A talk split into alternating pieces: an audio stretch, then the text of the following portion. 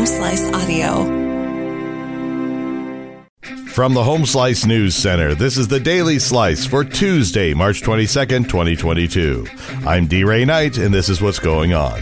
Here's the latest on the war in Ukraine. The battle for Ukraine's cities is thundering across its suburbs, with the Ukrainian military blocking Russian forces from a key highway and the invaders increasing air raids that have caused uncounted deaths and destruction. The UN said Tuesday that more than 3.5 million people have fled Ukraine since the invasion.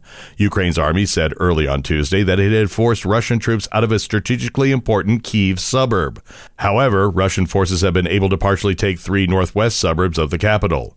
The Russian military says it will continue using the state of the art hypersonic Kinzhal missiles to hit key targets.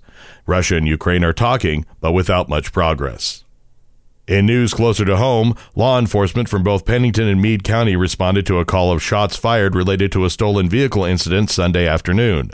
Meade County Sheriff Ron Merwin says it all started when a Rapid City resident reported their vehicle stolen and was trying to locate it with a friend. The pair located the missing vehicle on Elkvale Road and tried to make contact with the driver, but they say the driver continued driving towards them. Fearing being run over, the friend of the owner fired multiple rounds at the vehicle. Rapid City police located the vehicle at a truck stop off Deadwood Avenue. Merwin says it appears authorities are citing self defense in the shooting, and Rapid City police are handling the stolen vehicle case.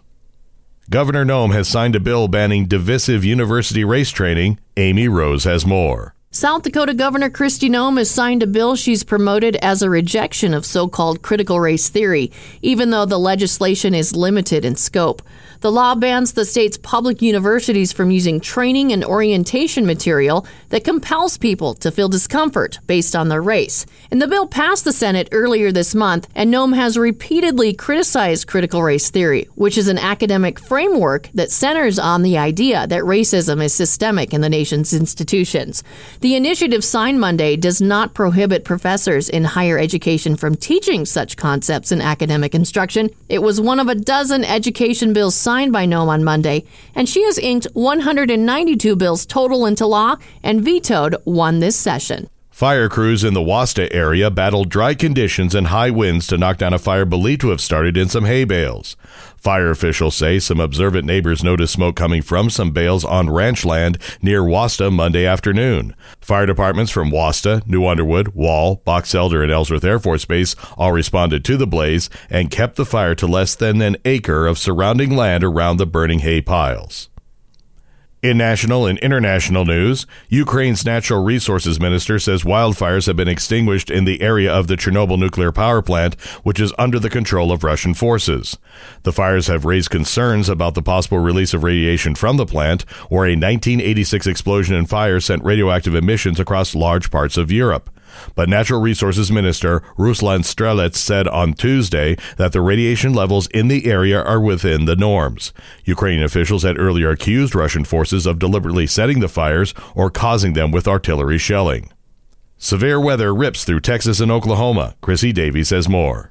Officials say multiple tornadoes ripped through parts of Texas and Oklahoma, causing injuries and widespread damage. The storm system is poised to move into Louisiana and Mississippi on Tuesday, and forecasters say more tornadoes were expected. Several tornadoes were reported Monday in Texas along the Interstate 35 corridor, particularly in the Austin suburbs of Round Rock and Elgin. The storm system also spawned tornadoes in an area north northwest of Dallas Fort Worth and in the southern Oklahoma town of Kingston. At least four people were injured injured Monday in Texas. By Tuesday morning, the system was bringing heavy rainfall and thunderstorms to parts of Texas and Arkansas.